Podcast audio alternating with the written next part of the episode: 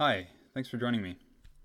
In 2008, the governments of Canada and Manitoba broke ground on what was to become the Canadian Human Rights Museum at the Forks in Winnipeg. In Douglas Adams' phrase, this made a lot of people very angry and is widely regarded as a bad move.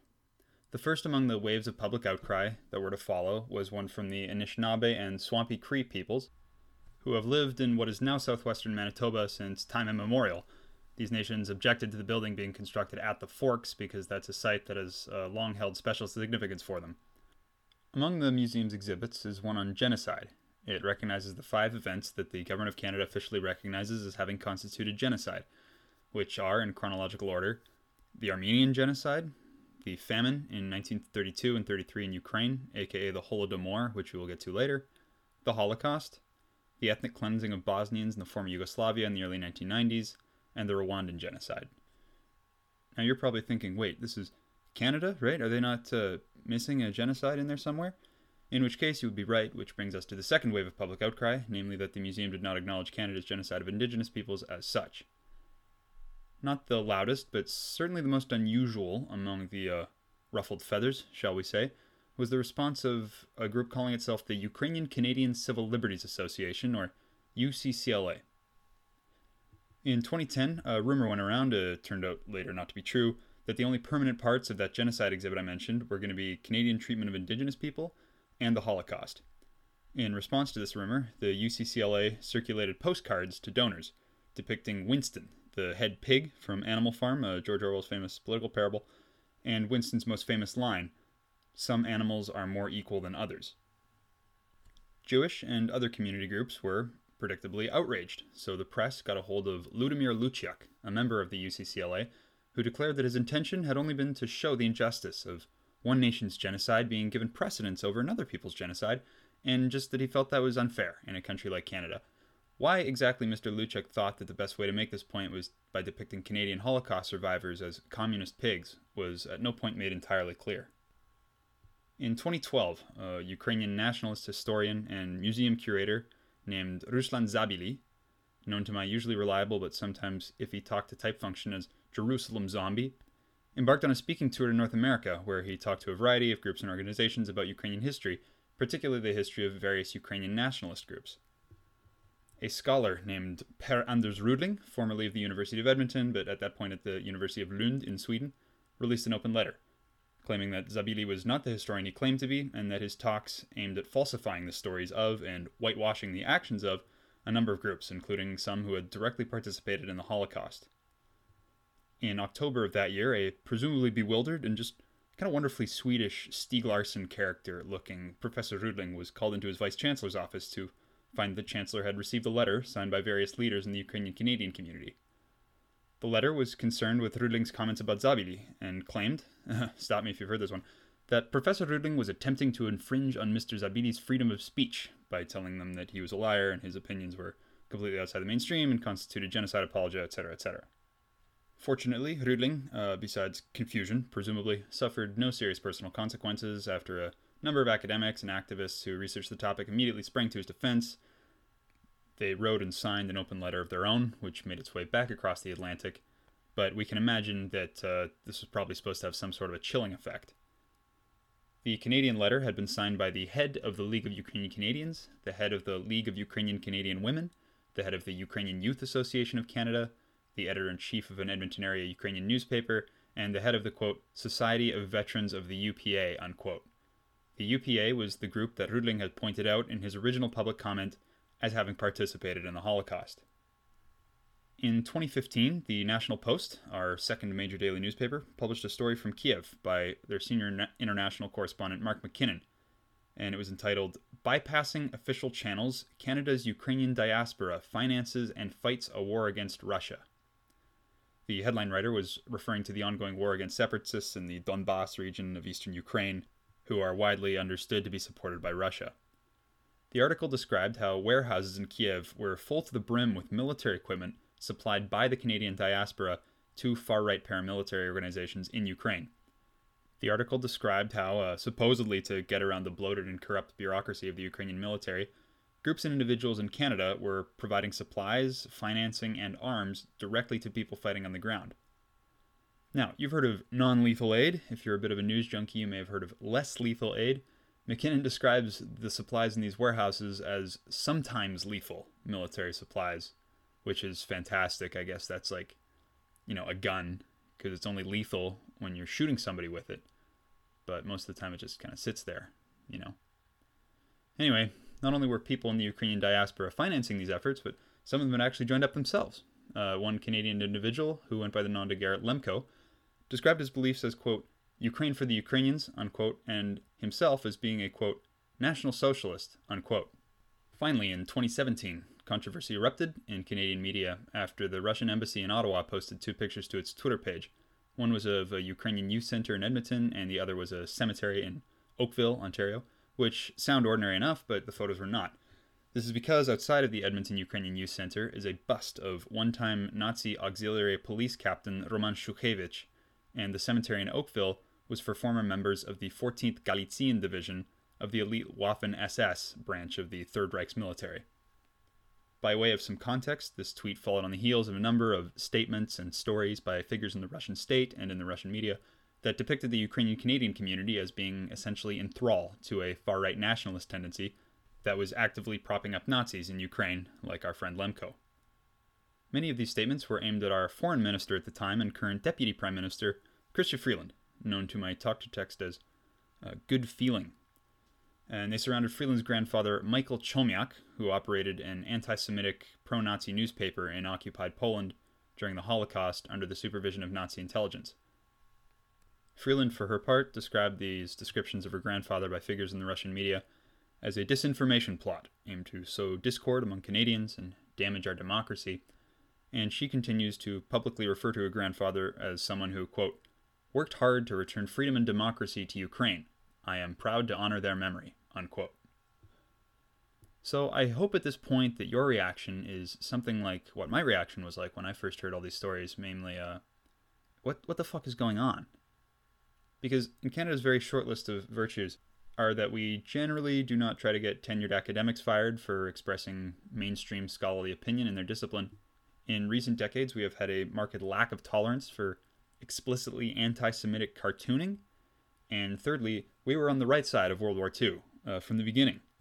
In fact, the Waffen SS, uh, they of the Oakville Cemetery, were actually guilty of the only massacre of Canadian soldiers perpetrated during the Second World War uh, in Normandy, shortly after the landings at Juno Beach. And it's one of the things that led to the entire SS being declared a criminal organization by the Allies in the wake of the war. So, whence cometh this this blind spot, this uh, this big blue and yellow exception where Nazis become freedom fighters and the Second World War becomes nuanced somehow. Exactly how did the Ukrainian Canadian community become a place where it's acceptable to say this sort of thing about Nazi collaborators and genocidaires? What gives? How did it get to be this bad? The answers to those questions is a pretty long and complicated one as answers to questions go, so I'm hoping that this will be part one of a three part series on Ukrainian nationalism in Ukraine and in Canada. I hope it'll help people understand uh, these long, uh, sometimes horrifying, and very often tragic stories of Ukrainian nationalism as it migrated back and forth across the Atlantic in the last century and a half or so, how it was shaped by interwar and Cold War politics, and how it was finally made kind of politically manifest in uh, much more recent years in Ukraine. But uh, we need to start a long time ago, so as Jeff Merrick would say, let's start the show proper.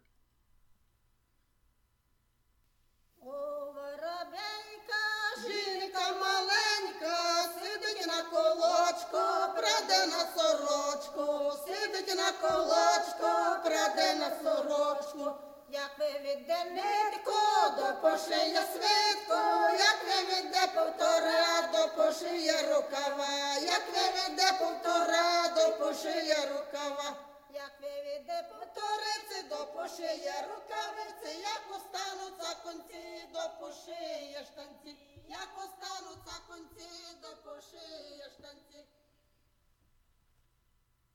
Okie doke. Well, before we get started, I should probably introduce myself. Uh, my name is Jim. I'm from BC, and I have no qualifications of any kind. Moving right along, uh, we won't be able to do a whole entire kind of Mike Duncan style historical walking tour, but we should still be able to orient ourselves just uh, enough so that when I make reference to things, everybody will know what I'm talking about. So, some geography. Let's picture the Black Sea. uh, that misshapen uh, appendage that the Mediterranean has, stretching northeast into the, the heart of Eurasia there.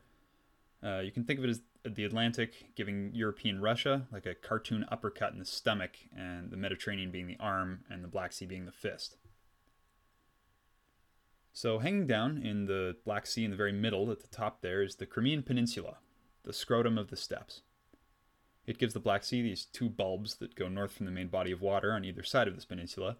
The eastern one is shaped like a negative cypress, kind of, but it's almost entirely separate from the rest of the Black Sea, so it's gets its own name. It's called the Sea of Azov. It's got a long kind of index finger on it, uh, which points to the mouth of the Don. Uh, the Don's a river uh, that was once considered by some ancient Greek geographers to be the border between Europe and Asia, which is one boundary naming dispute that we will not be getting into. The biggest tributary of the Don is the Donets, as in uh, the football club Shakhtar Donetsk, or the Donetsk separatist movement, just as uh, Donbass, as I mentioned earlier, comes from Don Basin. Huh? Anyway, a few hundred kilometers to the west of the Don is the Dnieper, spelled D N I E P E R. The Dnieper is a massive, slow, winding river that drains over half a million square kilometers. It's one of those rivers that's been so much more than just a river for so long which uh, is shown by the fact that what is today central Ukraine was once generally referred to as two parts uh, left bank and right bank Ukraine, referring to where they were from the perspective of somebody traveling downriver towards the Black Sea. I think it would be hard to find a better, extremely rough description of the Ukraine as a historical region than the lower Dnieper basin between the Don on one side and the Carpathians on the other. What are the Carpathians? Just give me a second. Obviously, every single bit of that is going to be politically contentious to somebody or other, rather than just uh, calling it Ukraine. Uh, you've noticed I've called it the Ukraine, which is a whole thing, you know. Um, but generally, I'm going to try to use Ukraine to refer to the state or a polity of some kind, and then the Ukraine to refer to the historical region. So, this massive Dnieper drainage basin has incredibly rich soil. It's uh, really dark, kind of moist. It's like it's like the best chocolate cake you've ever had, if if it was dirt, and it's called chernozem or black soil. Now this stuff's great. It's got everything you need. It's got ammonia, uh, phosphorus. It's got uh, humus. Uh, these are all apparently good things. You can only find a lot of this chernozem stuff in two places in the whole world. One of them is this uh, this plain in, in the Ukraine that we're talking about, and the other one is the Canadian prairies, uh, which is a little bit of uh, what we in the business call foreshadowing. Anyway, the richness of this soil has ensured that Ukraine's most valuable commodity uh, is to this day and always has been the land. In fact, uh, there's actually a thriving black market for farmland in Ukraine, which I don't imagine is a is a common black market thing. But I, I don't mean just like land like real estate. I mean like you can actually pay a guy who pays a guy who will scoop up with an excavator however many hundreds of tons of this black earth stuff, and then they do illegal waste dumps in the area that they've scooped out and you can take the black soil and put it on your garden or whatever. In fact, there's this great story. There was a rumor that Sweden wanted to buy however many hundreds of thousands of tons of Chernozem, but the place they were buying it from was called Poltava, which is this place where the Swedes had had this battle with the Russians a long time ago, and so they were buying the soil, and it became this huge thing. Uh, unfortunately, we're not going to have time to talk about that. But the point is that for centuries, uh, Ukraine has been the breadbasket of kind of the world around the Black Sea uh, for places like Constantinople under every different name it's had, uh, for Athens, uh, Moscow, Krakow, Warsaw, Vienna, you name it.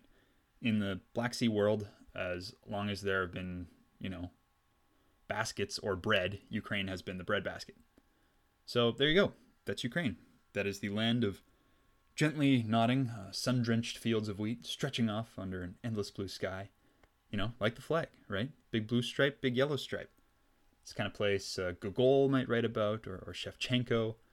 You know, it's all it's all beautiful young women uh, weaving each other elaborate flower crowns and strapping young men jumping drunkenly around in uh, Liberace vests and hammer pants. But alas, uh, the place we're going to be spending most of our time talking about today isn't really part of that whole basin kind of classic Ukraine type of scene. It's a little left uh, to the west, and it's drained by a few different rivers, including the Dniester, the Vistula, and the Bug. It's part of Ukraine today, but it hasn't always been, uh, in part because Ukraine hasn't always been. It has a lot in common with the rest of Ukraine, but it has a lot of differences too. It, it often took a different historical path. So, by way of analogy, you might compare it to, you know, other places that are part of a country and at the same time not. Places like Cornwall or, you know, Brittany, uh, Bavaria, maybe even like Texas. So, this part of the country has a distinct religion, uh, but not so much a distinct language. Um, it's closer to Budapest and to Vienna than it is to Kiev, and it's closer to Copenhagen than it is from Moscow. Uh, this region is hard to define exactly, but uh, fortunately we can give it a name. Uh, it's called Galicia. Now, I know what you're thinking. Oh, Jim, I happen to know that uh, Galicia is a region in northwestern Spain. Uh, first of all, shut up. Second of all, it's the same name. It got it from a place called Halich, which meant crow, and then Halich became Galicia. Anyway, unfortunately, it's the exact same name. Uh, we all just have to live with it. That that won't be on the quiz. Anyway, uh, Galicia is largely the base of those Carpathian mountains that I promised I would be getting back to. The Carpathians start in what is today Slovakia, kind of right in the center of Europe, um, where part of it is known as the Tatras. Then it curves south and west through Hungary and uh, through northern Romania and western Ukraine, and then it does this kind of dipsy doodle before it reaches the Black Sea. It's Europe's third largest mountain range, so it's been very important to a lot of very different people over the years but probably most of all because it really puts a definitive stop to this big plain flatland that we've been talking about. Like imagine that you were a giant and you were standing in Moscow and you had a huge bucket of water, like you were gonna wash a tile floor or something. And if you poured the bucket out uh, towards the west, the Carpathians are the point at which the water would ripple back towards you, in effect. The Carpathians are really something. They've got a lot of uh, what virgin forest is left in Europe, and uh, they've got Dracula, um, so, all right. Anyway, this uh, subcarpathian region, Galicia, uh, with its slightly worse, rockier soil, and this weird kind of political position between so many different regions and people and empire and, and languages and you name it, that's where we're going to start today. I was going to tell you this is where the story starts, but it's not really where it starts. It's more of an I have to tell you this story so that I can tell you that one type of thing. And the reason I say that is because you can't draw straight lines between the Middle Ages and the present day, and uh, people love to do that, but they're usually wrong or they're lying. So, that having been said, much as I would love to really kind of lean all the way into the medieval history of Galicia with all these little ins and outs and alliances and wars and stuff, that would be entirely masturbatory in this context. And I promised myself I'm going to try to give myself five minutes to get to modernity. So, we'll see how I do You know, disclaimer if you're actually an expert or, or, you know a lot about this part of the world during this period if i were you i'd just skip ahead five minutes right now just to spare yourself the agony of me cramming it all in here so the dnieper like i said more than a river uh, it's been an important waterway for thousands of years uh, back in the day water transport was so superior to land transport that it's difficult to describe so the route through the big pannonian plain stretching across the north of the black sea was the rivers that we've been talking about, uh, which would get you to the Black Sea trade routes and then become the means by which, for instance, amber beads from the Baltic have been discovered in the ruins of Troy. Uh, Chinese coins start to show up in Viking graves in Scandinavia. This is quite a crossroads. So the Ukraine becomes the route by which goods from the Baltics and from Northern Europe, like timber, uh, furs, amber, obviously, and especially slaves, make their way to the Eastern Mediterranean, Constantinople, Athens, Alexandria, that sort of thing. They do this in exchange for uh, oil and wine, but also luxury goods, beads, ceramics, things that you can't get in the Baltic. Now, starting in the 6th century or so, um, Swedish Vikings who are working as, as traders on, on these routes, they want a better cut. They start coming down these rivers uh, towards the Black Sea, while slightly further to the west. And it's not clear exactly where northern Galicia, eastern Belarus, um, southern Poland a people that we call the Slavs are are crawling out of this ethno-linguistico cultural soup. Um, unfortunately, we don't know a lot about the early Slavs because they didn't write a lot of stuff down. A lot of what we have is uh, secondhand from high-handed, uh, pretentious, uh, dismissive Byzantines who describe them as very hardy, uh, very populous, um, and better bought than fought, so to speak they worshipped a pantheon of, of mostly natural gods that we know a little bit about. And uh, we know that when they took prisoners, instead of just ransoming them off, they would hold them for years. And after a period, they'd say, well, you can go back to your own people or you can join us. And a lot of people took up that offer, uh, which is one part of why they were able to spread so quickly.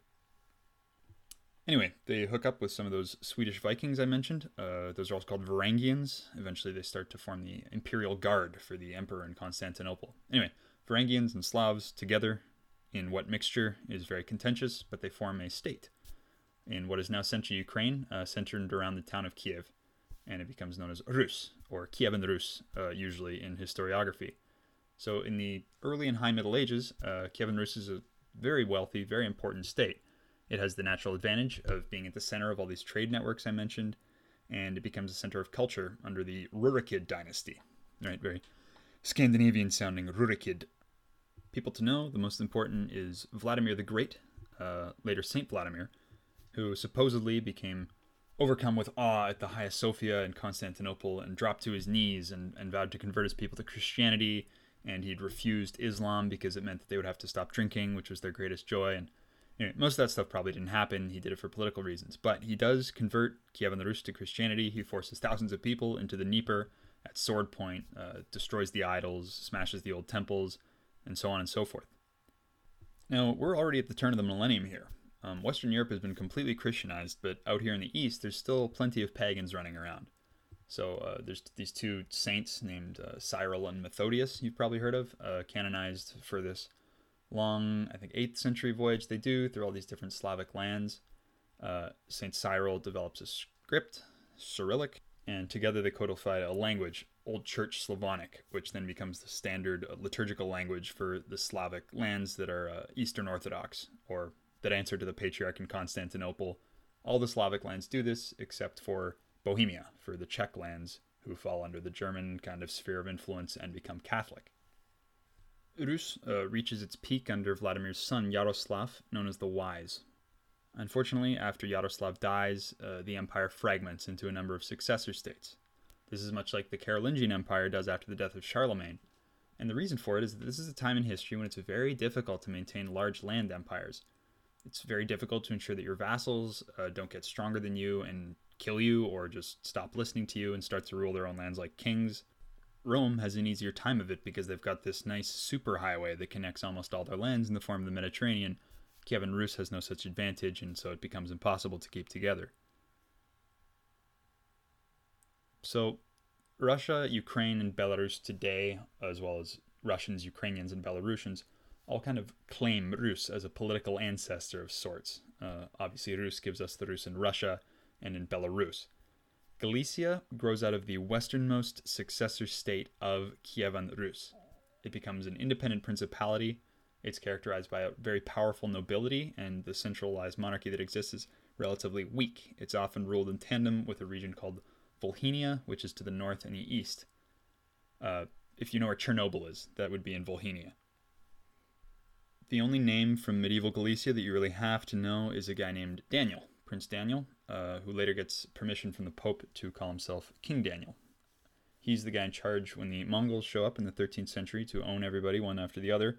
He becomes a vassal of theirs. He uh, submits, uh, drinks fermented mare's milk in front of the Khan of the Golden Horde, and becomes a tax-paying vassal. Now, Mongols, apart from the awkward early stages where they slaughter like half your population, are pretty live and let live rulers. As long as you pay those taxes I mentioned, they tend to leave you to your own devices.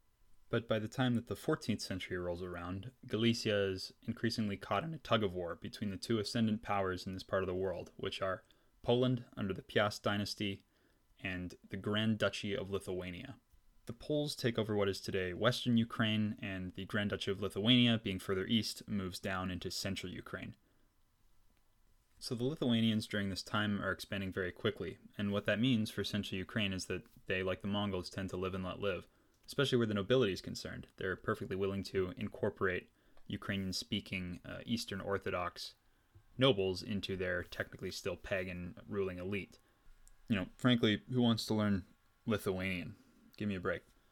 In the West, though, it's a different story. Uh, it comes to be much more directly dominated by Poland. The nobility are of Galicia, like I said, are still very powerful, but they get more and more Polonized. That means there's a lot of effort uh, for to get people to convert to Catholicism rather than the old Eastern Orthodox rites. A lot of these people start speaking Polish, and you know so much of history is just trying to imitate the person richer than you, and when you do that in Western Ukraine at this time, it means you're imitating a Polish person. And so does it come to pass that what is now Western Ukraine, despite most of the people speaking a language and performing a liturgical rite of worship in their churches that are both closer to what people are doing in Kiev than what people are doing in Krakow or Warsaw, despite this, it falls under the rule of the Kingdom of Poland, whereas meanwhile, in central Ukraine, local Ukrainian speaking and Eastern Orthodox worshipping nobles are assimilated rather than Polonized. Now, we don't have a lot of time to talk about the Kingdom of Poland, um, but we do have to talk about one guy in particular worth knowing uh, Casimir III, also known as the Great.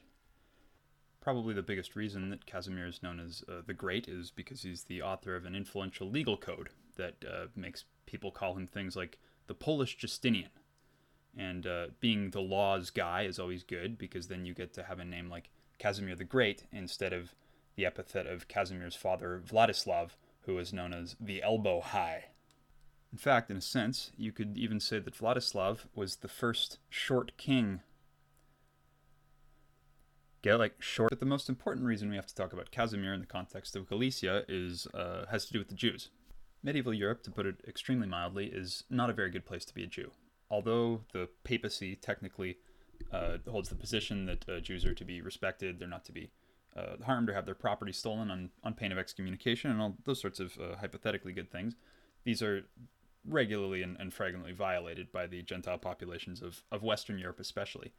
So, like I mentioned, uh, Casimir became the king in around the 14th century, and well, all he did was technically re up, so to speak, uh, a set of privileges and rights that a predecessor, uh, a Boleslav, had given to Jews. Uh, this is, if you remember any of your medieval dates, the most important one is 1347, uh, which is when the Black Death comes to town. And when the Black Death comes to town in a world that does not yet understand microbiology, people look for a scapegoat. And the best scapegoat is seems to be these people that just don't seem to be getting sick the same way we are and of course that had to do more with uh, things like ritual Jewish ablutions and, and just not being covered in shit all the time.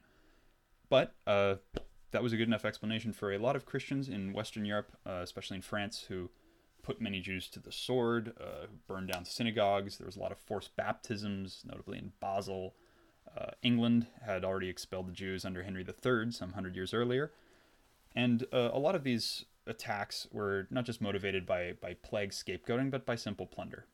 Often, these expulsions would be shortly followed by large public auctions. For instance, uh, famously, when the Jews were expelled from England, they could only take with them what they could carry.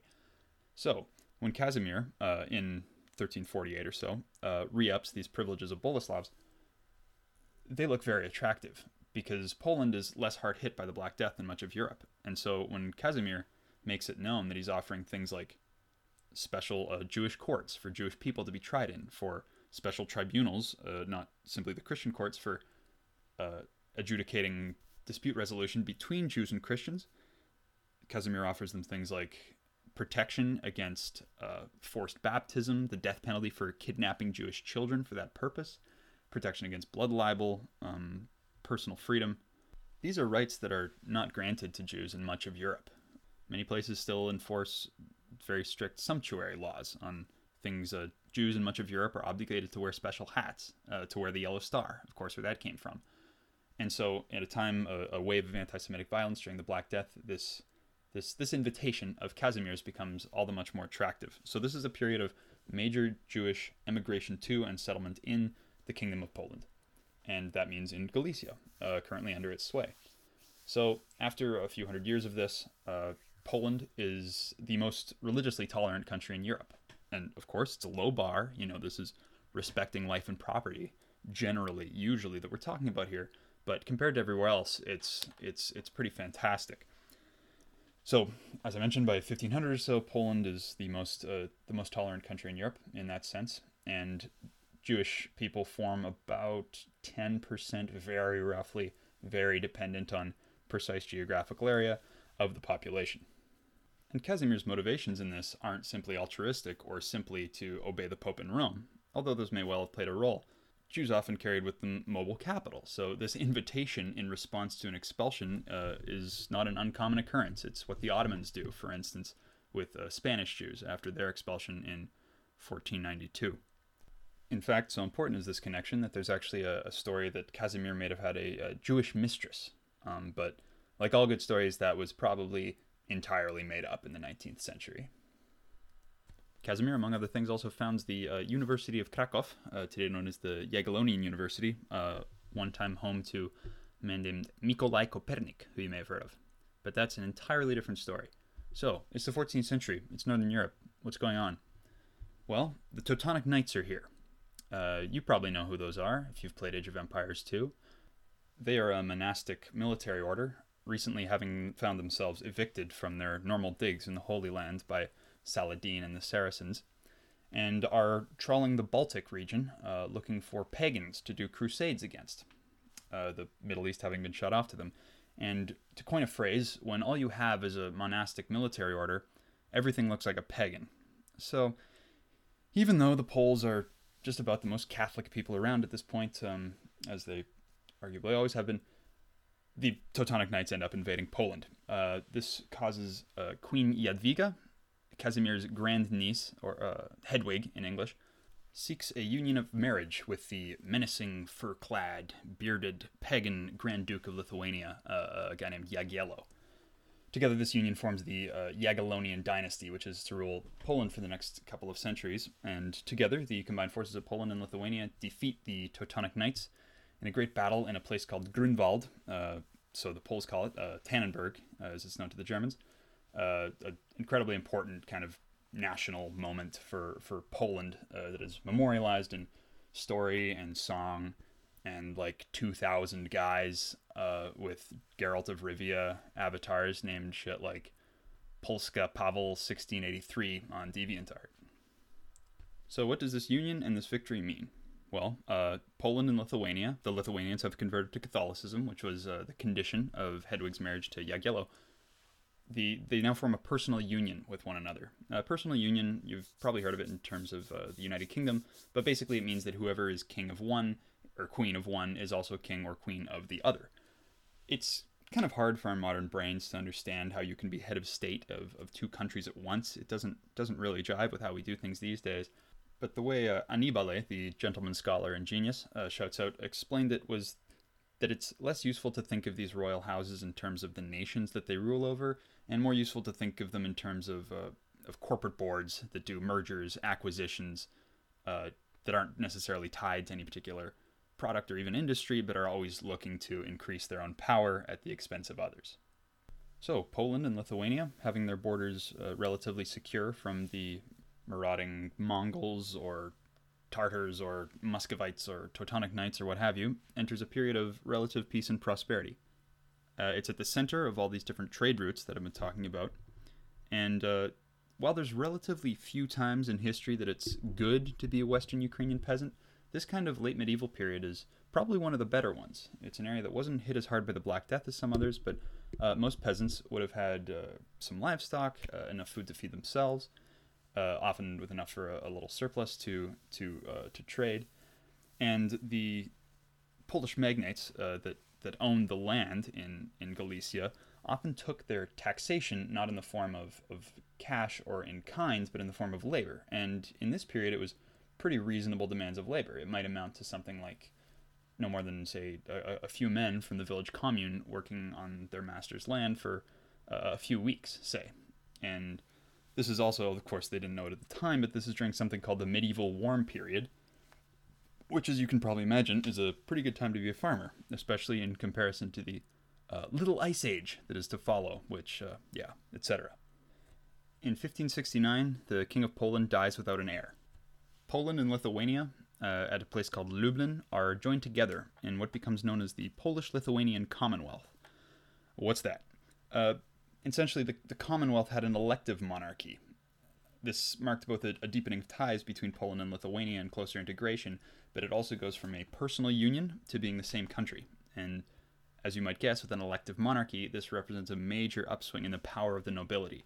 Other nobles in Europe are generally not electing their monarchs at this time. In fact, most nobles in 1569 are, are losing power very quickly to stronger and stronger centralized monarchs, right? This is you know, the historical course of France, for instance, is going from a tiny little irrelevant bit of the middle to the whole thing and an absolute monarchy. So that process isn't happening in the same way in Poland that it is in England, France, Spain, etc. So that the kings were, were elected doesn't mean they're not, you know, inheriting the crown from their mothers or their fathers, but it does mean that the nobles have to approve them uh, before they're able to rule. In fact, the nobility in Poland is so powerful at this time that you could probably describe the country as an oligarchy or an aristocracy as well as you could a, monarchy. In aiding to rule Poland, the nobility uh, would meet in these large sort of parliament things called the Sejms. The Sejms formed part of what the Polish nobles called their golden freedoms, uh, of which they were very proud at the time, and of which many people, uh, you know, Polska Pavel, are still very proud today as representing a early quasi-republican style of government. Of course, as with every seemingly every early quasi republican form of government, this was restricted to the nobility. The serfs have no golden freedoms. They are serfs. And in fact, in this period, they're getting more and more serfs and less and less peasants. But first, we got to talk about the Sejms. The Sejms, like I said, they act as a sort of a legislature, but they also included something called the uh, liberum veto, uh, or the, the, free veto, effectively. Uh, Latin is an official language, along with Pol- Polish at this time in Poland, which is why Mikołaj Kopernik becomes Nicholas Copernicus, as you know him. But uh, the liberum veto means that all you have to do is stand up and say nie pozwalam, meaning I do not allow, or you can say it in Latin, presumably if you're if you're a real asshole. But uh, basically, what it means is not only is the current legislation under discussion tabled indefinitely, but every other piece of legislation that has been passed by that Sejm in that session is repealed, and then the Sejm ends. So, for unsurprising reasons, Polish parliament uh, during this era of history enters the English language as uh, an expression meaning uh, a place where nothing gets done. Which, now that I think about it, might be the world's first Polish joke, but uh, that'll have to be for a different podcast. The Polish nobles in this period, uh, they're called magnates, uh, magna, you know, as in, as in Magna Carta. A good example of the power of Polish nobles in this period is a guy named. I'm so sick of these Polish names. His name is L. SCSZ. So I don't know, whatever that is. Large. The point is, he gets into a lot of trouble with the law. He's a he's a magnate out in the east. He has a lot of land, and he's always getting into trouble. And he's exiled from the Polish-Lithuanian Commonwealth. But since these exi- he's so powerful that these exile orders can't really be enforced, and so what Laj does is he takes all these legal writs condemning to exile, all like the actual documents in vellum or whatever, and he has them uh, sewn into a cloak that he then wears around Krakow, like just as a fuck you. So that's that's the level of power and impunity that these people are operating on. And if you're that powerful, that also means that it's not a very good time to be a serf, because power is a zero sum game in, in, in, in agriculture in this period. So not only are you getting hit with this little ice age and your growing period is getting shorter, but everybody else's growing period is also getting shorter, which suddenly means that the price of food in Europe is starting to double, triple, quadruple. And so since this is the breadbasket, right? This is the grain place. Polish nobles are getting wealthier and wealthier, and all of a sudden, the ability of more farmland to transform in their hands into money, money, money means that there's less and less of it for you. It also means they need more and more labor to farm that land. We might vaguely, kind of very roughly, make an analogy to enclosure in, in, in Britain, but don't think too much about that or it'll completely disintegrate. Uh, Subtelny tells us that uh, in Ukrainian history, that by the end of the 16th century, that previous uh, labor requirement that I had mentioned, the maybe you know two days a week, depending, has increased to three, four, and now it's every man rather than just a few from the village commune, and it's just going to keep going up and up and up. And uh, legal rights too, not just not just economic systems, but the specific legal rights of of nobles to, for instance, judge their serfs, to act as you know, legal judge, not just like ew peasants or whatever that uh, is brought in in I believe 1410. Hey guys, it's Jim. Uh, so I took a swing on that one, and I was completely wrong. It was in 1457 that the Polish nobles got the right to judge. Uh, wires were crossed upstairs. 1410 was the Battle of Grunwald. Jim out. Uh, Polish nobles get that right. So not only is all that shit happening to you, but the one what, what are you supposed to get back out of the feudal system, right? What's the thing you get in return for giving your life away to these nobles? Protection. But you're not even getting that. Because I, I mentioned the Mongols earlier well, they're not what they used to be, but they ha- they're not gone. Uh, the local kind of Ukrainian Mongols, if we could call that, their state has been Turkicized and Islamicized and is has transformed over hundreds of years into the Crimean Khanate, uh, known to everybody around them as Tartars. And Tartars' major source of income is slave raiding. Uh, so in this period, not only is you know maybe your best case likely scenario to work your fingers to the bone like a dog for this lord that just despises you and then dying of some awful hemorrhagic fever in your 60s in your hut.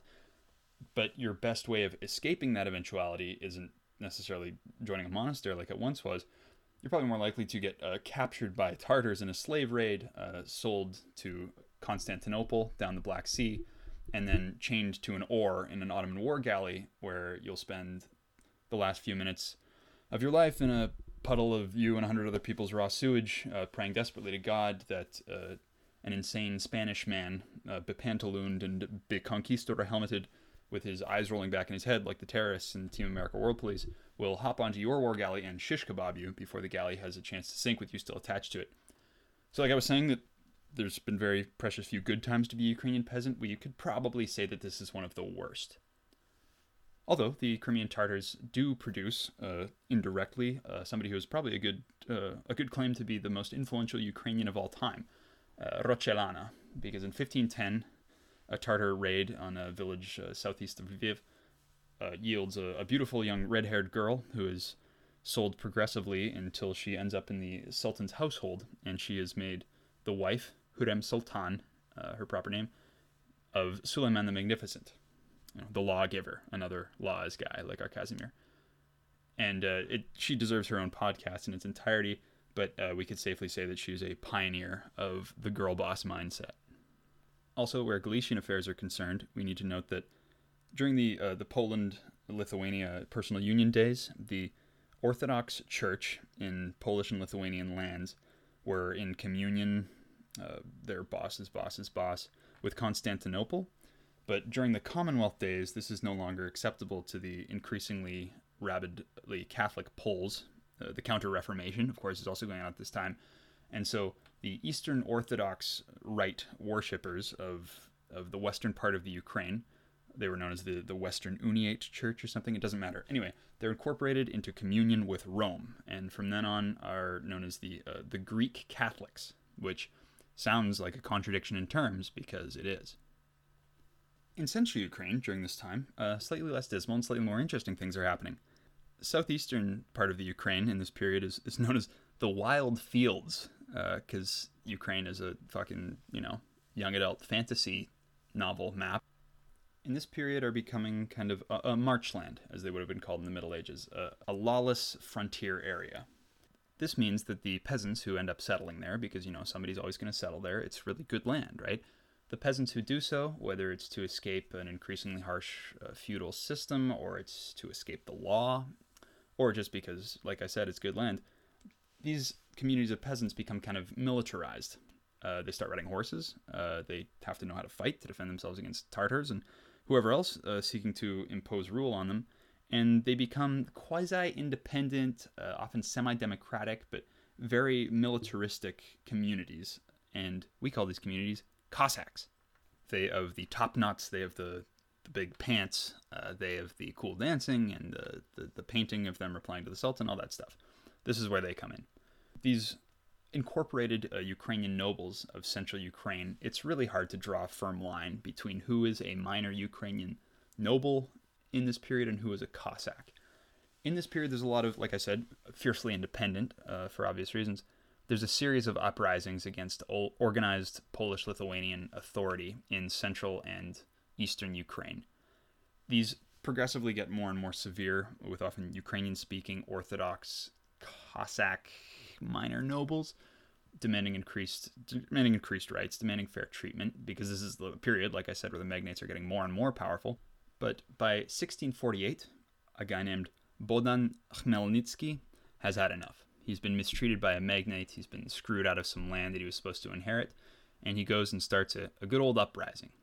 And unlike most uprisings, Bohdan Khmelnytsky's uprising of Cossacks and of many Ukrainian serfs against the Polish state is very successful. He succeeds in establishing a, a proto state known as the uh, Cossack Hetmanate. Hetman. head man, right? Dudes rock. Anyway, Bohdan Khmelnytsky's taking a big chunk out of the Polish-Lithuanian Commonwealth is known in Polish historiography as something called the Deluge, because a lot of bad things happen for them in 1648. They have a war that goes badly with Sweden and with Russia. And so Khmelnytsky takes the opportunity and carves out a Cossack principality in central Ukraine. Tragically, in a pattern that we will come to see repeated uh, ad nauseum in, in this series, the Khmelnytsky uprising is also accompanied by a horrific wave of anti Jewish violence. Scholars are divided to some extent to the deg- about the degree to which the anti-Semitic violence of the uprising was purely religiously motivated and, and egged on by clergy, and how much of it was had to do with the the roles that the Jewish people uh, play in Polish-Lithuanian society. Not only are uh, the Jews of the Ukraine, especially in Volhynia, becoming more and more the, the mercantile class of the areas they inhabit, but also many of these Polish magnates have no interest in managing their estates directly. Often they will delegate things like tax collection, things like the nitty gritty of landlordship uh, to Jewish people. But I'm sure you can immediately see, even if you're not big into historiography, how it becomes really iffy to look at motivations for pogroms, right? Because it's really hard to try to express, try to dig into motivations, into what drives people without it sounding like a justification after the fact, right? Because there's plenty of that in Polish Ukrainian historiography. So, for our purposes, we'll say that the Khmelnytsky uprising represented one of the first and worst episodes of anti Semitic violence in Ukraine, and that its causes are not entirely clear. But also, I'd like to introduce a different one, which I don't see much uh, plunder. Uh, often, people killed the Jews because they could, and then they took their stuff. Often, they had slightly more of it than the people around them did. The reason for that is that the Jews of Central and Eastern Europe during this period are becoming what's known as a middleman minority. Uh, the scholar to read about this sort of thing these days is a guy named uh, Yuri Slezkin, director of the Eurasian Studies Institute at UC Berkeley, uh, a great Russia program that also produced a great teacher of mine, Ilya Vinkovetsky. Um, anyway, Slezkin describes the role of the Jews in Europe at this time as analogous to the role of Armenians in West Asia, of Arabs and the uh, East Africa, and even to uh, overse- overseas Chinese in Southeast Asia. Slezkin sees commonalities in all these things. He his system is that he divides people into what he calls Mercurians, uh, being the Jews in this case, and Apollonians, being the uh, Ukrainian-speaking serfs around them. Basically, the dynamic that Slezkin identifies as growing and as reproducing itself in all these different societies is one in which a minority of uh, common language and often religion uh, begin to become service providers to a larger, broader population of primarily food producers. So, as I mentioned, uh, Poland had freedoms for Jews that weren't typical of other European countries at this time, but there were still many restrictions. Often Jews still lived to a great extent at the mercy of their lord, not necessarily life and death, but the right to settle. You can imagine how, if a king or a lord or anybody else doesn't want you living in a place, by hook or by crook, uh, you're not going to be living there long. By way of example, taken again from uh, Stern, uh, say a Jew wants to settle on a Polish magnate's land. Uh, what the magnate might do would be to say, sure, come on in, but in exchange for my magnanimity, you're going to run my liquor monopoly. All the liquor that's sold in this part of my land, it's going to go through you, and you're going to give me a cut. And when I say cut, I mean like realistically half or more. That's an example of how this sort of economic interchange might play out, and also how the Jews would come to occupy in a position in society that's different in economically as well as uh, often geographically from uh, surrounding Orthodox serfs. Jews in this period also tend to be somewhat more mobile. They tend to have some uh, kind of longer range networks established between different Jewish communities that enables uh, mercantile practices in a way that would not have been possible for a serf who isn't allowed to move, right? Is bound to their land, like I said. These people can't go off trading. But the Jews, by virtue of their uh, not being landed, of their not fitting into corporate separated medieval society in the same way the serfs do, end up filling this need for a group of people that can provide services, that can run businesses, that can uh, perform, carry out trade. And the Polish magnates are, are very happy with this arrangement. Petrovsky Stern describes their relationship to the magnates as the geese who laid golden eggs. So, this middleman role that also would have extended to, as I mentioned, uh, grain sales, it's initially performed out of necessity, but later and later it, it perpetuates itself, as we might imagine, right? In medieval society, your best bet for what you're going to be in your life and what you're going to do is whatever your father did. So, this uh, Slezkin's Mercurian role for Jews in this period manifests and replicates itself through not just acumen and understanding how to keep accounts, but things as basic as literacy, as speaking more than one language, as knowing the way to the next town. Here I'm going to stop beating around the bush and start quoting from Petrovsky Stern directly in his description of how the miasteczko, or Polish private town, originated. Quote, this town grew out of a small manorial estate. To make their estate and surrounding settlements into a town, Polish landlords obtained special royal privileges, allowing them to establish annual fairs and regular market days, and to produce and sell liquor. In early modern times, the privilege was a legal document implying, among other things, a monopoly. No one else could have annual fairs on those dates, and no one else in the vicinity would, could distill and sell vodka. Privileges shaped the protectionist economy, which enormously favored the magnates and boosted the economy of their estates. It also, however, favored the Jews, who were invited to settle on the landlord's estates. In exchange for legal residence, Jews had to fulfill a specific obligation. They had to bring in trade and trade in liquor. They had to engage in specific occupations and perform an important function rather than just settle as passive colonizer. The miasteczko thus emerged as the product of precisely this Jewish activity, which made private towns into prosperous, economically advantageous, and financially beneficial possessions. That is, for the magnates, of course. Unquote. So we can see readily how a setup like this would make the trading economy just so Jewish over this period. And during this period, it's also worth noting, although it will come as no surprise to anybody listening, but anti Semitism, as we understand it in the modern sense, was mm, rampant, wouldn't describe it ubiquitous, maybe. Uh, quoting Stern again The magnates ritualized Jewish discrimination in the ritual of Majufes. Every year in May, a Jewish leaseholder would come to the manor of the Polish landlord to perform a humiliating dance and an ingratiating song, thus submitting himself to the landlord, who would condescendingly pull the Jew by his side locks. Unquote. Humiliations like this were part of a, a, spectrum that Stern calls a dialogue of violence that characterized uh, Jewish Gentile relationships in Eastern Europe in this period. While much of it was restricted to humiliation and those sorts of things, every so often it did become manifested in brutal violence, not just by ruling elites against Jews, but also from serfs against Jews, uh, both of which, nobility and serfs, uh, engaged in the uh, horrific pogroms of the Khmelnytsky uprising that I mentioned, and of the Kolyivshchina that was to follow. So I hope that describes in very few words uh, where the Jews were in Eastern Europe and, and in Galicia during this time, how they got there, why they got there, and how they were treated. So, despite this, this horrific anti Semitic violence, this period is remembered in Ukrainian historiography as something of a golden age in the sense that it was Ukrainian speakers that were the most powerful people in what is now Ukraine, which isn't nothing, and it's a situation that won't be again replicated for, well, hundreds of years, no matter who you ask. Uh, there were a few other things that made central Ukraine special. Uh, since the most important, since you have all this really good land, the most important input in economic production becomes labor. Uh, the most important variable, variable input, I should say.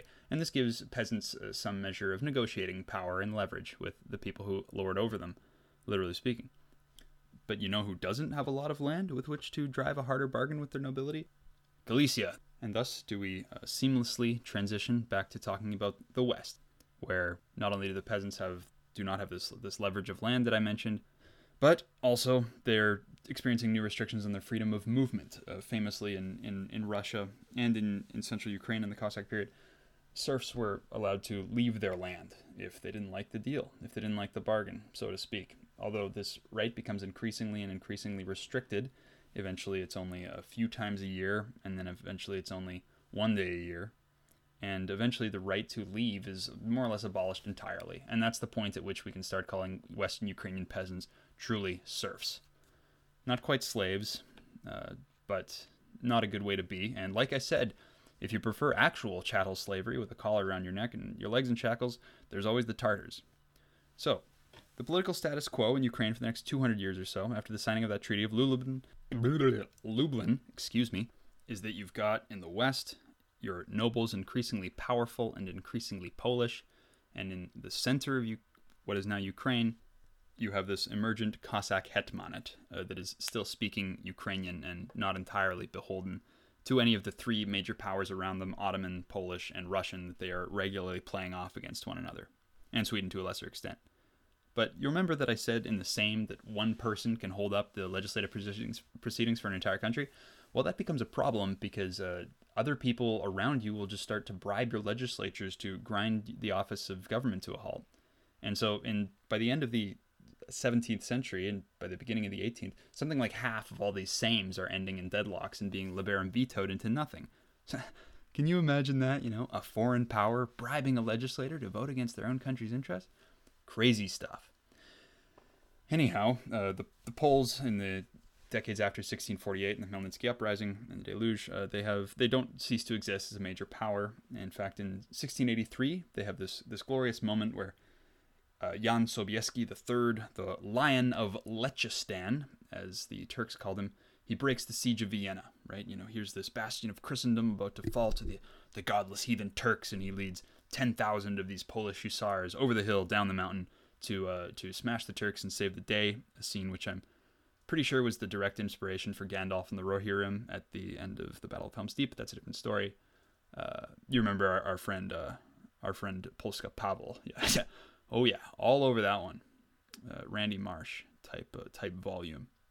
Anyway, the effect of this uh, increasingly ineffective Sejm and having a very powerful nobility, while everybody around you, Austria, Prussia, and Russia, are adopting something called absolute monarchy, which happens to be much more effective in getting things done than a bunch of uh, a bunch of Poles in, in one big room yelling at each other. They start to take pieces out of Poland, uh, and I mean this literally. The first partition of Poland, Poland absolutely loves to get partitioned. They can't get enough of it. The, these three emergent great powers uh, draw up a map of Poland and decide that everybody's getting a piece. Russia takes a large part of the east, Prussia of the north and west, and Austria of the south and west. That's right, that's our Galicia. This happens in 1772. And all of a sudden, these uh, Ukrainian speaking Eastern Orthodox worshipping peasants that have been under, I think we can call it a yoke of the Polish Lithuanians for all this time, are suddenly subjects of the Habsburg Empire of Austria. Who are they? They haven't really made an appearance on our scene yet. Well, you probably heard of the Habsburgs. Uh, the Habsburgs are Austria. Uh, I don't mean they're Austrians, I mean they are Austria not a lot of people are calling themselves Austrians at this time. Uh, as, as an ethnic identification, Austria is kind of more of a corporate headquarters uh, for, for, for a ruling dynasty in the sense that I mentioned. But they are, in some respects, uh, much better rulers than the Poles. In fact, both the Austrians and the Russians uh, cite Polish treatment of Ukrainian speaking serfs as a reason to, as a justification for their more enlightened absolutist takeover of these areas. A guy named Larry Wolff has written a great book about Galicia's role in the Habsburg imaginary because it's of course it's not all true and Galicia since it's such an economic backwater becomes kind of this foil for the Austrians to imagine anything they like. But he cites stories that uh, that people would tell about a Polish magnate telling a Ukrainian serf to go get a cuckoo nest out of a tree and then just shooting him and watching him fall out just as something to do there's a story about a Polish magnate who makes 50 peasant women lift up their skirts and bend over and then calls their husbands to identify them from behind and those who fail to do so are caned. Uh, floggings are, are common in this period.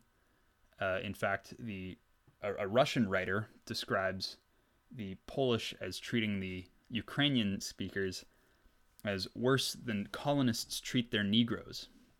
Uh, don't worry, I'm not getting into a big Irish slaves thing, but while recognizing that these are propaganda intended to legitimize a Russian and Austrian takeover of these areas, it's a where there's smoke, there's fire situation nobody's saying that the Poles are nice in this period, and there's plenty of people saying things like that. So, drama aside, this is, in a very strict legal sense, probably an improvement for your average Galician peasant.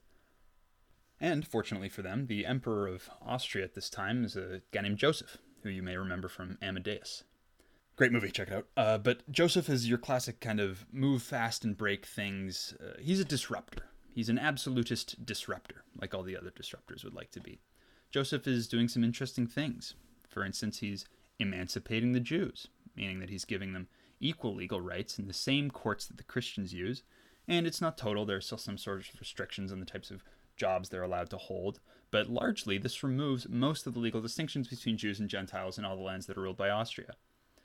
Uh, Joseph is also doing things like emancipating the serfs. Although, when it gets to Galicia, increasingly an economic and, in some senses, cultural backwater, this amounts the liberation, emancipation of the serfs amounts something to more like, oh, you who are my serf, well, uh, you are now my employee, and I'm not your lord, I'm your boss, and the wages that I'm going to pay you are whatever I paid you last year, and in return, the work I expect from you is whatever work you did for me last year. So while this is a legal distinction that's not irrelevant uh, in the day to day lives of most of the serfs of Galicia, it would have made a, a relatively negligible difference. Anyway, but you heard about enlightened absolutism. You heard the serfs and the Jews are getting emancipated. And you know what that means? We're in modernity, baby. French Revolution, just around the corner. And with modernity having arrived, let's see how I did on time 35 minutes. Okay. So the bad news is that you've just spent a, an hour of your life listening to a mostly medieval and sadly in the end masturbatory podcast that you didn't really sign up to do, but you know, you got it for free, so I don't really give a shit. But the good news is that this is now a four part series on Ukrainian nationalism in Ukraine and Canada, so that's pretty cool. We're at 55 minutes now. Uh, we won't put this time to waste. We'll have to do the 19th century and the rise of nationalism in other places and, and all those sorts of things in the next episode, which will be a decent mise en scène for, for immigration and whatnot.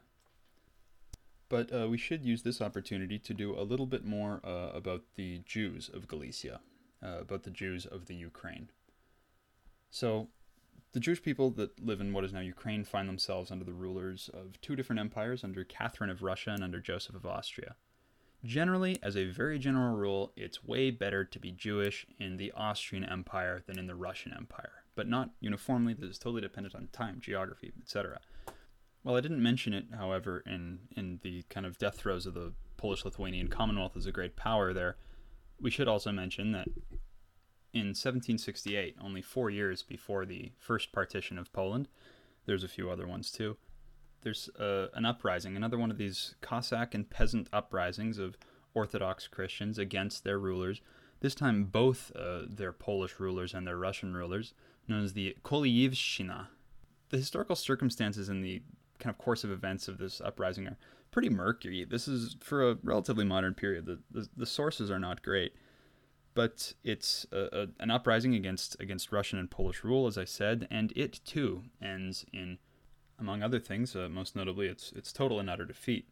But it also ends in uh, a massacre in a place called Uman of Jews and of Polish Catholics, who many uh, Eastern Orthodox people also saw as a, as a, as a cause of their suffering uh, in this time.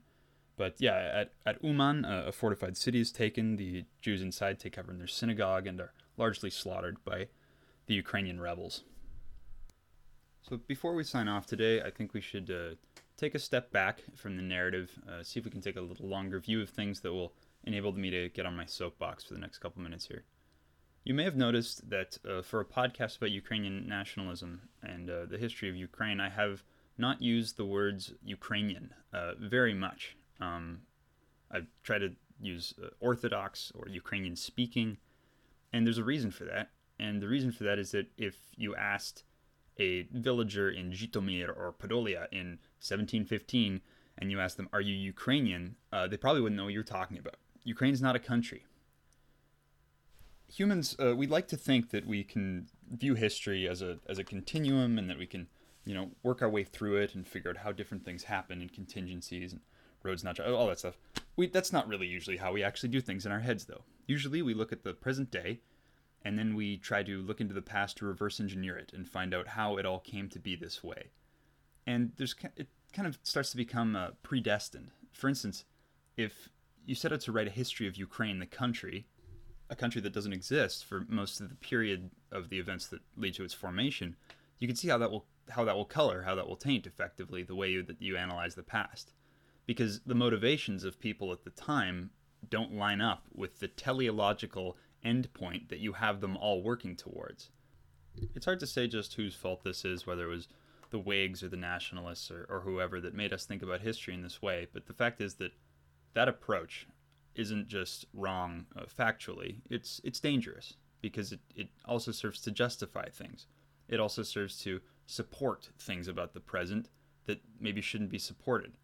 What I'm trying to get at, and I'll get into this a little bit more at the beginning of the next episode, is that there's nothing predestined about any of the things that I've described. Ukrainians, Jews, Cossacks, Poles, Russians, they're not essentially one way or the other. I make generalizations because it's easier and I have a limited time span. But the fact of the matter is that all these things that happen, all these events, are contingent upon material circumstances, economic conditions, political conditions. They determine why they happen at the times they do and why they don't happen in other places, things like that. So while there are patterns like, you know, middleman minorities being targeted for violence in the case of civil unrest like the Armenian genocide or the killing of Chinese in Southeast Asia in the early 1960s, we have to be careful not to essentialize. For instance, we have to take care not to look at uh, the horrors of the 20th century in this part of the world and project them backwards and throw up our hands and say, well, uh, 'twas ever thus. Because there are two groups of people whose politics that support. You may know who they are. If you don't, well, you'll have to listen to the next episode and the ones after that. Basically, what I'm saying is that in order to avoid being essentialist, we have to recognize that patterns do not equal inevitability, and that every event is contingent and dependent, and can only be understood as such just as there wasn't some Ukrainian nation with its current borders just out there waiting to be born when everybody realized it, the massacre of Uman wasn't bound to happen. Nothing is. In fact, the massacre at Uman represented the last major bout of anti Jewish violence in central Ukraine for nearly 100 years until the, the pogroms uh, in the Russian Empire of the 1880s. So, yeah, essentially, we have to take these things as they come, evaluate them on their own merits and not purely in light of the present day. So, uh, with that little semi coherent uh, bout of rambling, uh, that'll bring us to the end of uh, this, my inaugural internet radio program, uh, which I hope you had maybe a tenth as much fun listening to as I had producing, and slightly less frustration. Anyway, uh, you'll tune in next time. we'll have to get started with Habsburg Galicia, set the scene and talk about uh, oh boy immigration and we might make it to world war one but i'm kind of downwardly revising my estimates of uh, how quickly i'm going to be able to get to the um, meat and potatoes of ukrainian nationalism here anyway we'll see how it goes uh, thanks very much for listening uh, thank you in advance for any feedback fuck you in advance for any owns that you make about me for making a podcast. I'm not interested. I know, I know, I know. That having been said, stay safe, stay isolated, and oh, you know I gotta say it. Keep your stick on the ice, folks. Hey, folks, it's me again. Just a quick PS. I realized I forgot to tell you about the music. Um, we started the episode with uh, Vesnyanka, or Spring Song, by the folk ensemble of Stary Kony village in the Zaretnyansky district of the Rivne region. So, big shout out to them. Uh, their music comes to us by virtue of some kind of a UNESCO program, it looks like, where in the early 90s they got their Alan Lomax on and uh, toted recording equipment around uh, various uh, Ukrainian backwaters and Goonies. Unfortunately, or perhaps fortunately, the thing about uh, recording folk music is that the quality of musicianship is, uh, shall we say, inconsistent. So, to reflect that and to play us out, in Bill O'Reilly's famous phrase, please enjoy the folk ensemble of uh, amalgamated out of the Ostry village of the uh, Bug district of the Lviv region. And a big shout out here to uh, Loach Gang, to Roxy Fever, and to uh, La Wisconsin Insoumise. Please enjoy On the Wide Danube.